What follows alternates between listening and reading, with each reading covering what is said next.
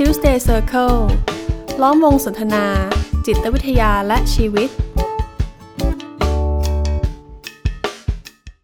สวัสดีครับ ผมโกอิกวิกไรม่วงสิริครับ ครับผมเอกสมภพแจ่มจันทร์ครับ ครับ ผมมาดพงษ์มาศทองเจือครับ อ่าชื่อที่สามกลับมาแล้ว ครับ หายไป 2 อาทิตย์เลยครับไปหายไปปั่นงานส่วนตัวอยู่นะครับ ปั่นงานอะไรมาพี่พันธุ์ก็เป็นโครงร่างวิทยานิพนธ์ของปริญญาเอกครับ อ่าก็เลยจแสดริงงว่าเรียบร้อยดีแล้ว เลยมาอัดร่วมกันได้ๆ โอ้โหต้องแก้อีกเยอะเลยครับ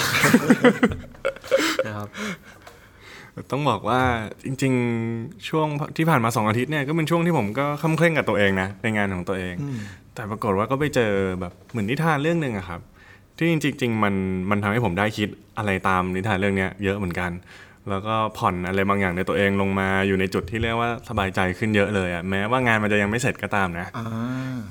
วันนี้ก็เลยอาจจะขออนุญาตเอาเรื่องนี้แหละมาแบ่งปันเป็นการเปิดรายการเราได้ไหมครับพี่พี่เอาเลยครับ โอเคครับ ก็เราสั้นๆแล้วกันนะครับ ต้องบอกว่า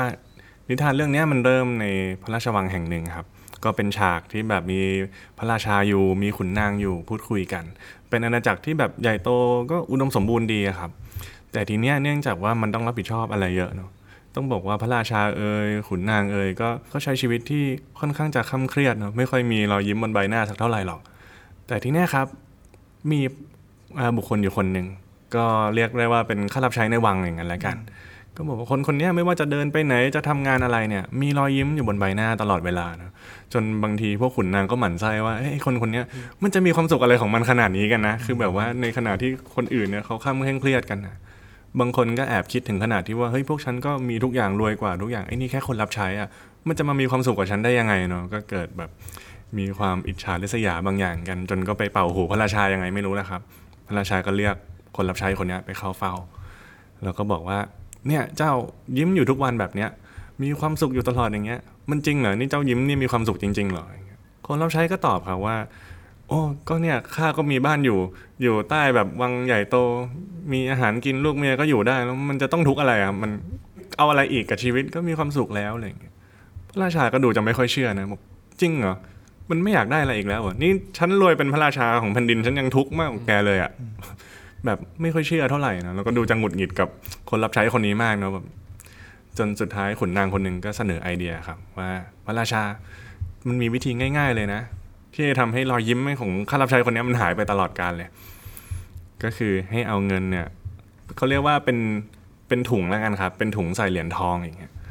ก็บอกว่าให้เขียนไปว่าเนี่ยเป็นรางวัลเหมือนพระราชาจะให้ผู้รับใช้ข้ารับใช้คนเนี้ยอ่าหนึ่งร้อยเหรียญทองให้เขียนไปอย่างนี้ แต่ไอเหรียญทองที่ให้ไปจริงๆเนี่ยมีแค่99เหรียญ วางบักวางบักวางวางไว้ปรากฏว่าพอข้ารับใช้คนนี้ก็เปิดมาโหได้รางวัลมาเหรียญทองก็เอาเหรียญมาตั้งเป็นกองกองกองครับอ่าจนสุดท้ายก็ค้นพบว่า เฮ้ย มันหายไปเหรียญหนึ่งว่ะ พอหายปุ๊บก็เริ่มคิดละมันมาไม่ครบหรือเปล่านะหรือมันมีคนขโมย มันมีโจรขึ้นบ้านไหม่มันมีคนขโมยไประหว่างทางหรือเปล่าอะไรเงี้ย แล้วจริง ๆ มันมีหนึ่งเหรียญทอง ถ้าสมมติคนมาถามว่าไอ้หนึ่งเหรียญทองนี้ยังอยู่ไหมมันหายไปเหรียญหนึ่งจะยังไงเนี่ยแบบ เฮ้ยไม่ได้แล้วต้องทำงานให้มากขึ้น ต้องต้องเอาหาเงินกลับมาโปะให้มันกลับเป็นหนึ่งร้อยเหมือนเดิมอะตั้งแต่นั้นต้องบอกว่าเรายิ้มก็หายไปจริง ๆ เลย แบบคิดแต่เรื่องงานระแวงผู้คนก็ยังตอบไม่ได้ว่าใครขโมยอะไรเงี้ยครับจนสุดท้ายแล้วแบบคุณเราขุนนางก็ได้แต่นั่งขำกันนะว่าเห็นไหมแผนนี่มันเวิร์กจริง ๆ ด้วยนะจากคนปกติคนหนึ่งที่เคยมีรอยยิ้มอะตอนนี้ก็ได้สูญเสียรอยยิ้มไปเรียบร้อยแล้วนะเลยกลายเป็นบ้านเมืองที่ ไม่เหลือคนมีความสุขแล้วตอนนี้เรื่องราชวังนี้ อ่าอ่าครับ พี่ๆฟังเรื่องนี้แล้ว คิดเชื่อมโยงถึงเรื่องอะไรบ้างไหมครับ ในชีวิตจริงโหฟังดูแล้วนี่มัน มันคิดได้หลายแง่มุมมากเลยนะครับ เออ มันเป็นเพราะอะไรเนาะที่จู่ๆคนคนนี้ถึงจะเป็นทุกข์ขึ้นมา จากสิ่งที่ตัวเองก็ก็ไม่ได้มีแต่แรกเนาะผมว่าถ้ามันนึกดูแล้วเนี่ยเหมือนปัญหาของหลาย ๆ คนมันก็อาจจะเริ่มต้นจากจุดนี้นะ ผมว่าเรื่องใกล้ตัวเลยที่ที่ที่ช่วงหลังๆมาเนี่ยผมผมเจอคนมาปรึกษาเยอะเนาะคือเรื่องความสัมพันธ์มันเหมือนกับว่าแต่ก่อนแบบเราก็อยู่ของเราดีๆ ชีวิตตัวคนเดียวก็มีความสุขดี แต่พอเราเริ่มมีคนคนหนึ่งเข้ามาเนี่ย ผมว่ามันก็เริ่มมีความคาดหวังเนาะเหมือนกับเราเริ่มคบกันใหม่ๆเนี่ยผมว่าความคาดหวังตีว่ามันคือร้อยเหรียญทองอะ่ะเฮ้ยโอ้คนที่เรารักเนี่ยเขาก็เป็นดั่งใจเราทุกอย่าง แต่วันดีคืนดีเหรียญทองก็หายไปเว้ยมันเหลือ 99 บ้าง บางคนเหลือ 80 บางคนเหลือ 30 20 โอเค ไอ้ที่เหลือน้อยๆอะมันก็เข้าใจได้แหละเออมันก็อาจจะเป็นแนวทางที่ไม่ตรงกันก็คงแยกจากกัน แต่บางคนเนี่ยมันเป็น 99 อย่างที่มาดว่าอย่างเลยว่าเหมือนมันมีแค่จุดจุดๆหนึ่งที่แบบหายไปอะแล้วเขาก็รู้สึกว่ามันมันทุกข์มันทุกข์มันมันไม่โอเคเลยทั้งนั้นที่เรื่องอื่นๆนะ คู่เขาเนี่ยโอเคหมดเลยนะ แต่มันเหมือนเรื่องเหลือเรื่องเรื่องเนี้ยที่ไม่โอเค แล้วก็ทำใจไม่ได้ ก็มาปรึกษาว่าเอ้ยทำไงดี ยอมรับไม่ได้กับเรื่องเรื่องนี้ทำยังไงดี ก็คุยกันก็แล้วทะเลาะกันก็แล้วจะยังไงก็แล้วรู้สึกว่ามันไม่ได้อะจะทำไงดีให้มันเป็นหนึ่งร้อยเหมือนเดิมเหมือนที่เขาเคยนึกภาพเอาไว้ทั้งนั้นที่มันขาดไปแค่เหรียญเดียวอืมอืมเหมือนกับมีความคาดหวังว่าคู่ชีวิตหรือแฟนควรจะต้องเป็นคนยังไง อืมอืมอืมมันมีก็คือภาพเอาไว้ไอ้อะ100นี้เออภาพเอาไว้เนี่ยแฟนฉันเนี่ยควรจะแบบเป็นคล้ายๆหนึ่งร้อยเหรียญทองอะอืมแต่แฟนของจริงคือมีแค่เก้าสิบเก้าอืมอืมครับแต่ฟังพี่เอกแล้วดูเหมือนการ วางเงื่อนไขว่าจะออกไปจากตรงนี้ยังไง ก็คือทำยังไงให้เป็นร้อยเนาะซึ่งดูมันมันเป็นทางออกที่ตันมากเลยเออคือบางคนไงทำไงให้เป็นร้อยเพราะว่ามันใกล้เคียงแล้วไงอืมแต่โอเคแหละ ถ้าบางคนมันได้แค่ยี่สิบเนี่ยมันง่ายไงเอ้ยยังไงก็ไม่ตรงมันครับโอ้ยไข่ตั้งเยอะงั้นเราไปหาคู่คนใหม่ เราแยกเราเลิกกันมันมันตัดสินใจง่าย แต่อันนี้คือโอ้มันดีทุกอย่างเลย แต่มีแค่ตรงเนี้ยที่เขาไม่โอเคแล้วทำไงให้โอเคดี อืมอืมอืมพอฟังเอ่อตัวอย่างของพี่เอกเนาะที่ก็เปรียบเทียบว่า เออเวลาบางทีเรามองว่าเหรียญทองมันควรจะต้องมีหนึ่งร้อยเหรียญอืมพอมันเหลือเก้าเก้าแล้วมันมันรู้สึกชีวิตมันแหว่งแหว่งขาดขาดต้องหาทางเติมให้มันเต็ม ผมผมเป็นคนยังไงดี ผมยกตัวอย่างทางทางสายของคนทำงานสายฟรีแลนซ์ละกัน คนเราเป็นสายฟรีแลนซ์เราไม่ได้มีงานอยู่เรื่อยๆเนาะเรารอให้มีงานเข้ามาบางทีวันเสาร์เงี้ยเราว่างๆอะก็โอเคจะไม่ได้รู้สึกทุกข์หรือสุขใจอะไร แต่พอมีคนว่าจ้างงานเข้ามาปุ๊บโหมันมีความสุขวันเสาร์เรามีงานแล้วอืมแต่ว่าพอมีความสุขได้ไม่เท่าไหร่ มีคนจ้างงานคนที่สองเข้ามา เวลาชนกันขอวันเสาร์อีกที ทุกข์ขึ้นมาทันทีเลย เออไงเป็นเพราะเราไมองบางทีเราก็มองว่า เราชีวิตเราควรจะต้องได้งานแบบที่มันไม่ชนกันนะอื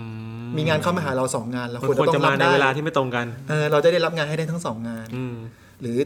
หรือตัวอย่างอันหนึ่งที่ที่ชัดขึ้นกว่านี้อีกเออผมเล่นดนตรีด้วยเนาะอืมดนตรีเนี่ยเราก็จะมีงานที่เป็นรอบๆ เช่นสัปดาห์หนึ่งเราเล่นสิบรอบ เป็นงานประจำพอบางทีถึงเวลาเช่นฤดูฝนอย่างเงี้ยบางร้านขายไม่ค่อยดีอย่างเงี้ยครับเขาก็ปรับลดงานเรา จากสัปดาห์ละสิบรอบเหลือแปดรอบอืมเราก็ทุกข์ขึ้นมาเลยว่าเฮ้ยจากเดิมสิบรอบเหลือแปดรอบมันแหว่งไปสองรอบโหชีวิตมันมันรู้สึกว่ามันมันไม่มั่นคงขึ้นมาเลยอะอืมแล้วเพราะว่าเพราะว่ารายได้ลดอืมแต่จริงๆแล้วอะบางทีเราเรามาดูรายได้เราจริง ๆอะโอเคมันลดลงแหละ แต่มันอาจจะไม่ได้ส่งผลกับอืม กับชีวิตเราขนาดนั้นอย่างเงี้ยครับ แต่ว่าใจเรามันไปอยู่กับความทุกข์ว่าโหงานหายงานหายงานหายอย่างเงี้ยอืมครับเพราะเราคิดว่าอืมด้วยความที่เป็นฟรีแลนซ์เราควรจะต้องมีงานเยอะๆ งานเต็มเต็มๆรอบอืมเต็มเวลาของเราเพื่อให้แน่ใจว่า โอเคเราจะไม่อดตายอืมพอฟังพี่ๆพูดทั้งสองเรื่องอะ่ะ เหมือนมันก็มีคีย์เนาะคำว่ามันควรจะต้อง ซึ่งผมคงไม่ยกตัวอย่างไปที่อื่นไกลเลยนะในครั้งเนี้ยเอาตัวผมเองนี่แหละครับ ที่หายไปสองอาทิตย์เนี้ยผมก็มีคำว่าควรจะต้องอะเต็มหัวตัวเองเละเทะไปหมดเลยนะว่าจำเป็นต้องแบบสอบวัดระดับให้ผ่านครั้งแรกจำเป็นจะต้องเขียนให้งานออกมาดูดีหลาย ๆ อย่างเลยครับ แล้วผมก็เคร่งเคร่งเครียดกับมันเนาะที่จะต้องให้มันเกิดตามนั้นให้ได้ทั้งหมดอย่างเงี้ยจนสุดท้ายนะ ผมเพิ่งมารู้ตัวจริง ๆ ตอนที่อ้าวก็มีคนที่ตกนะ ไม่ผ่านอืมเขาก็บอกอะเดี๋ยวเดือนหน้าสอบใหม่ผมก็อ้าว มันก็ไม่เป็นไรนี่หว่าอะไรอย่างเงี้ยหรือว่าถ้าสมมุติว่าตัวงานบางอย่างมันจะไม่ได้แบบขึ้นไปอยู่ในระดับวิชาการขนาดนั้น แต่มันก็ผ่านได้นะหลายๆครั้งผมก็เลยเห็นว่าเออเนี่ยตัวผมเองผมยังมีแพทเทิร์นแบบนี้อยู่เป็นประจำเลยด้วยซ้ำอะอืมที่ว่ามันควรจะต้องเป็นแบบไหนเหรออย่างเงี้ยอืมทั้งทั้งที่ตอนแรกมันก็ดูโอเคอยู่แล้วด้วยนะครับเนี่ยได้ผมก็ได้มาฟังนิทานเรื่องนี้แหละ เลยกลับมาปลดบางอย่างในตัวเองลงอะอืมเออสิ่งที่ได้คือสบายใจขึ้นอืมอืมๆ เพราะอย่างนิทานที่มาดเล่าให้ฟังเนี่ยเหมือนเดิมเขาก็มีความสุขของเขาอยู่แล้ว ผมนึกถึงอารมณ์ว่าคนแบบจู่ๆก็ถูกหวยอะ่ะคือตอนไม่มีเงินก็ก็ก็ก็อาจจะสุขๆทุก ๆ แหละครับแต่พอมีเงินแล้วเนี่ยมันเหมือนกับทุกข์ใจหนักกว่าเดิมว่าจะจะทำยังไงกับเงินนั้นดีแบบว่าเฮ้ยแบบไม่รู้จะจัดการยังไงดีอะกับสิ่งที่มันเข้ามา มันมีความกังวลมันมีความกลัวหลาย ๆ อย่างเกิดขึ้นอืมผมว่าชีวิตเราหลาย ๆ อย่าง ถ้าเรามามองดูดีๆเนี่ยมันก็อาจจะเพราะว่า เฮ้ยเราก็ไม่ได้มีสิ่งนี้แต่แรกอะอืมเราก็อยู่ของเรามาได้ แต่พอสิ่งที่เกิดขึ้นมันไม่ได้มันออกมาอีกหน้าตาหนึ่งไม่เป็นอย่างที่เราคิดไว้เนี่ยเรากลับรู้สึกไม่โอเคกับมันอืมอืมของพี่กุยเนี่ยแบบไม่มีงานก็ก็เฉยๆแต่พอมีงานซ้อนกัน เริ่มรู้สึกไม่โอเคขึ้นมาอืมทั้งทั้งๆที่ไอ้มีงานขึ้นมาเนี่ย มันก็แตกต่างจากตอนไม่มีแล้วนะอ่าหรือกรณีของผมเนี่ยจู่ๆอยู่คนเดียว มันก็โอเค มีคู่ขึ้นมามันก็น่าจะโอเค แต่ปรากฏว่า คู่แค่ไม่เป็นไปอย่างที่ตัวเองนึกไว้ในบางแง่มุมอืมก็เริ่มสู่ชีวิตมันไม่โอเค อืมอืมเออเพราะตอนตอนไม่มีเหรียญทองอะ มันก็โอเค แต่พอมีแล้วมันต้องให้ได้ร้อยอืมมันก็เป็นอะไรที่แปลกประหลาดดีเนาะตอนมันเป็นศูนย์เลยโอเคอืมแต่พอมีแม่งมีเลขกลางๆไม่ได้นะแม่งต้องมีให้สุดไปเลย มันเป็นสเกลศูนย์กับร้อยอะนั่นหมายความว่าถ้ามันอยู่ตรงกลางทั้งหมดนั้น กลายเป็นรู้สึกทุกข์ไปไม่ว่าจะสเกลไหนก็ตามอืมมันน่าสนใจนะว่าไอ้มาตรฐานตรงนี้มันมาจากไหนเนาะครับที่คนเราเอาใช้ประเมินว่าไอ้สิ่งที่ตัวเองมีณตอนนี้เนี่ยมันโอเคหรือมันไม่โอเคทำไมต้องเป็นร้อยทำไมจะต้องเป็นไปอย่างที่คิดอืมแล้วถ้าไม่เป็นเนี่ย มันจะเป็นยังไงหรอผมว่ามันก็เป็นคำถามที่น่าสนใจเนาะครับ ผมว่าส่วนหนึ่งบางที มันก็อาจจะเป็นค่านิยมของสังคมบางอย่างไหมพี่ ที่เรารับเข้ามาในตัวเองอะอืมที่ว่ามันควรจะต้องเป็นแบบนี้ พอมันดูไม่ได้เป็นหน้าตาในแบบที่คนส่วนใหญ่เขาบอกว่ามันควรจะเป็น มันก็กังวลมันก็กลัวขึ้นมาอย่างเงี้ยผมว่าอย่างเช่นนะ ค่านิยมง่ายๆ ยุคนี้เลยอะเรียนต้องได้สี่อืมสอบต้องได้ A อืมแล้วแบบมันไม่ได้อะมันไปไม่ถึง มันได้สามจุดแปดมันได้ B บวก มันกลายเป็นไม่ดีแล้ว เพราะว่าดีที่สุด ถ้าทุกวันนี้พ่อแม่เวลาเลี้ยงลูกก็เอาให้ได้สี่นะลูกอืมมันเป็นกรอบอย่างนั้นตั้งแต่แรกแล้ว เวลาถามเด็กได้ A ไหมอย่างเงี้ยอืมจริงๆ B บวกมันไม่ได้แย่นะ แต่ในคอนเซปต์อะคือมันกลายเป็นว่ามันต้องเป็นอันนั้นเท่านั้นแหละอืมอืมอืมพอไม่ได้ปุ๊บมันก็กังวลมันก็กลัวแล้วมันก็เป็นคำว่าดีพอไหมมันโอมมันมันแน่ใจไหมอืมพอพูดถึงความกังวลหรือความกลัวบางทีบางทีอาจจะไม่ได้ไม่ได้เชิงว่าไปรับมาจากสังคม แต่อย่างกรณีอย่างงานอย่างพี่เนาะมันก็กลัวก็กังวลว่า เอ๊ะเราจะต้องเออเราต้องให้แน่ใจว่ารายได้เราเรามีมากพอที่จะดูแลค่าใช้จ่ายดูแลต่างๆ ให้เราอืมไม่ลำบาก พอเรามีฐานของความกังวลความกลัวตรงเนี้ยอะไรที่มันแหว่งไปนิดไปหน่อยเนี่ยมันมันคล้ายๆมันมันมาสะเทือนอืมความรู้สึกมั่นคงตรงเนี้ยเหมือนเราอยากจะแน่ใจนะ ว่าชีวิตเรามันจะโอเคอืมแต่เหมือนกับสิ่งที่เกิดขึ้นเนี่ยพอมันไม่ไม่เป็นอย่างที่คิดไว้เนี่ยเลยเกิดความกังวลว่าชีวิตจะไม่โอเคอืมแล้วมันก็ไปโฟกัสไปโฟกัสอยู่ไอ้ตรงไอ้รอยแหว่งเนี่ยอืมหนึ่งจากร้อยเนี่ย ก็เลยไม่โอเคจริง สรุปสั้น ๆ คือกลัวว่าอนาคตอะมันจะไม่มั่นคงๆอืมแต่พอไปกลัวว่าอนาคตจะไม่มั่นคงทุกวันนี้เลยอืมอ่าเพราะอย่างเพราะอย่างที่พี่เอกพูดตอนต้นนะว่าเออถ้ามันถ้าหนึ่งร้อยเหรียญนะมันมียี่สิบสามสิบแบบโอเคมันชัดเจนแหละบ้านคงว่าคงมีปัญหาอะไรบางอย่างให้จัดการ แต่บางทีมันมันไม่ใช่อย่างนั้นอะมันแหว่งหนึ่งแหว่งห้าอย่างเงี้ยเออแต่ว่าความทุกข์มันโหมันเท่ากับตอนจะแหว่งยี่สิบสามสิบเลยถ้างั้นเมื่อเราตกอยู่ในสถานการณ์แบบนี้เรา ควรจะทำยังไงกันดีครับ ผมว่าอันดับแรกถ้าถ้าอย่างอย่างงานใส่ผมนะ ที่ที่เวลาผมมีมีเพื่อนนักดนตรีด้วยกันเนี่ยมีความเป็นทุกข์ว่าโอ้ยงานมันหดอย่างเงี้ย ผมก็จะชวนเขาแหละว่าเอ้ยลองมาคำนวณหรือว่ามองความเป็นจริงก่อนไหมว่าว่า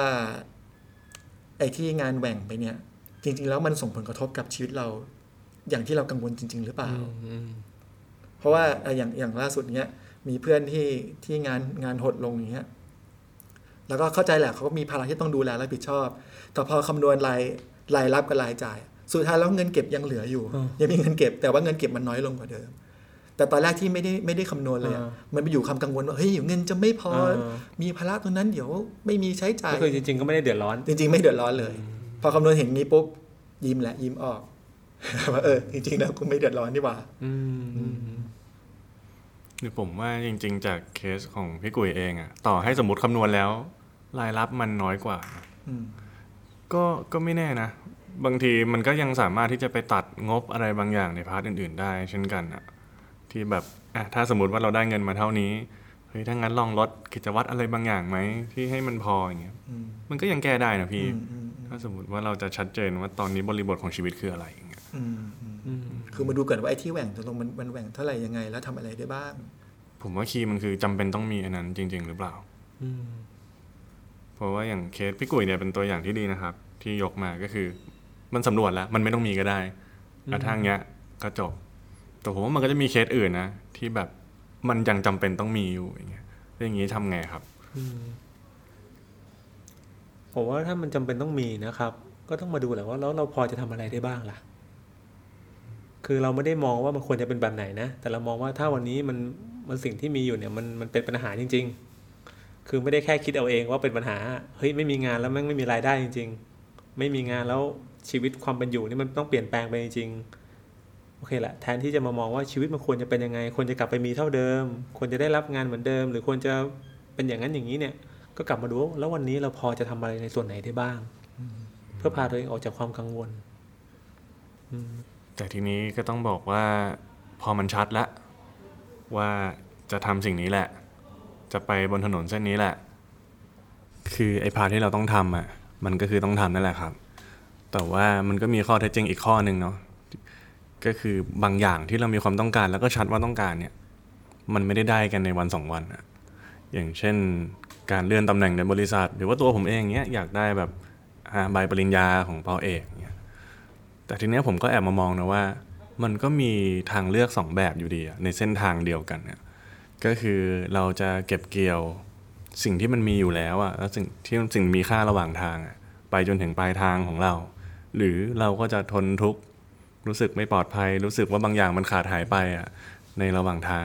ผมว่านี่ก็เป็นสิ่งที่เลือกได้นะอย่างเป้าเอกของผมตอนแรกผมอาจจะไปตั้งเป้าเลยว่า ต้องจบเท่านี้ปีต้องเรียบต้องจบในมาตรฐานนี้ต้องอะไรเต็มไปหมดเลยมีเงื่อนไขมากมายอะแต่ตอนนี้ผมก็แค่รู้สึกว่า